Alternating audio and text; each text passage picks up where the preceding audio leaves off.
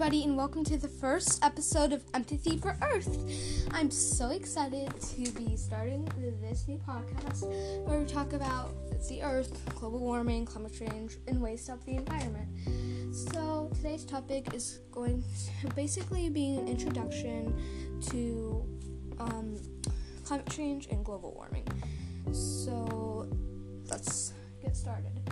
Um, global warming is basically the warming of the earth, and that is caused by greenhouse gases. Greenhouse gases are gases like carbon dioxide, and if there's too much of them, they build up in the Earth's atmosphere, and the Earth gets way hotter than it needs to be. Um, and at first, you might think, oh, yay, more summers. But global warming is very bad hotter temperatures mean more natural disasters like hurricanes and tornadoes. It also means that even though it, even though yes it does mean hotter summers, it also means way too hot summers. So it means longer heat waves which can kill people or cause really bad diseases and it can cause heat stroke. Too much heat is bad. It's the old saying, too much of a good thing. In case you wondering, it's already happening. The earth is warmer than it used to. Ice caps are melting, animals are going extinct, there's longer heat waves, more natural disasters. It's a horrible crisis that we need to solve. So, yeah. Unless we do something, this could be the end of humans. Um, yeah. But there is a good thing about this. We can stop it. It's not really a good thing about global warming, but there's a good side. We can stop it if we act now. We need to stop making this big of an impact on the earth. Here are some ways you can. So, first is being vegetarian or vegan.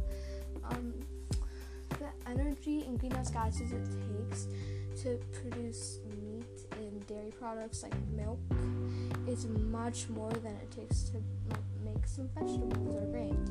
And so, um, this seems hard, and it is. I'm vegetarian. I'm not vegan. It seems really hard for me, but um, yeah if even if you just do it like one day one day a week, meatless Mondays or something like that, then that is a way of helping.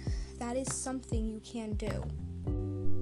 Another way is to walk or ride your bike like you can. It's a way to lower your carbon footprint. So cars release greenhouse gases when you use them, but when you're walking or riding your bike, you're using your own energy. So if it's less than a mile, you and it's like doesn't cross any busy or dangerous streets, I think you should go and just ride your bike or walk, but make sure you're being safe when you're doing that. Um, if your school has like a bike rack or something, you could ride your bike if you live close enough. Just be careful of any busy streets, obviously. Another way is to conserve forests and raise awareness and fight for what you believe in. This is the more this is the way of like getting other people involved. So if you see that a tree or like a park is being removed to put in a gas station or whatever i don't know um, well you can start i don't know you can just tell your friends that this isn't right. And tell them what global warming is and tell them the impact it has. Get other people aware. If you can if you're if you can start a podcast or a youtube channel then do that. Only if you can though. Don't running off and do it but just tell your friends tell your family that this is something happening and we need to stop it. There's and i said before protecting trees trees suck carbon dioxide out of the air and they are beautiful. Fresh air is good for everybody. It means you uh, are outside more often for most people. For most people, it means that. And so that's being healthy and